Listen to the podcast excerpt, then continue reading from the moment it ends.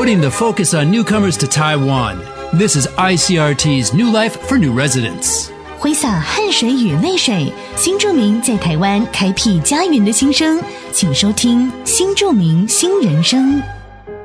New immigrant Huang Meirong has faced challenges, including raising a daughter born with disabilities and seeing her husband paralyzed in an accident. Despite this, Huang Meirong and her daughter have managed to support the family by opening a dessert shop together. Now, with help from the New Immigrant Development Fund, they can upgrade their facilities and continue to serve tasty treats to their happy customers.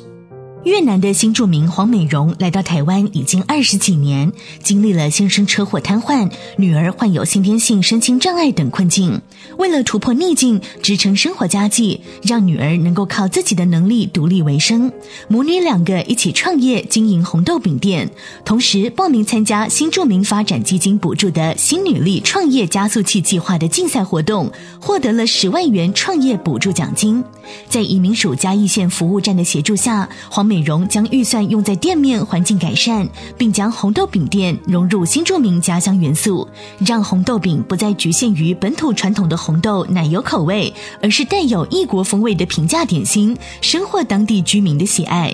黄美荣表示，她很感谢生命中遇到许多贵人，才有好的学习机会与实践创业梦想，并从竞赛中获奖胜出。她希望自己创业后有更多的能力，可以帮忙其他新住民以及弱势困难家庭的小孩，为社会尽一份心力，一起鼓励其他在台湾的新住民。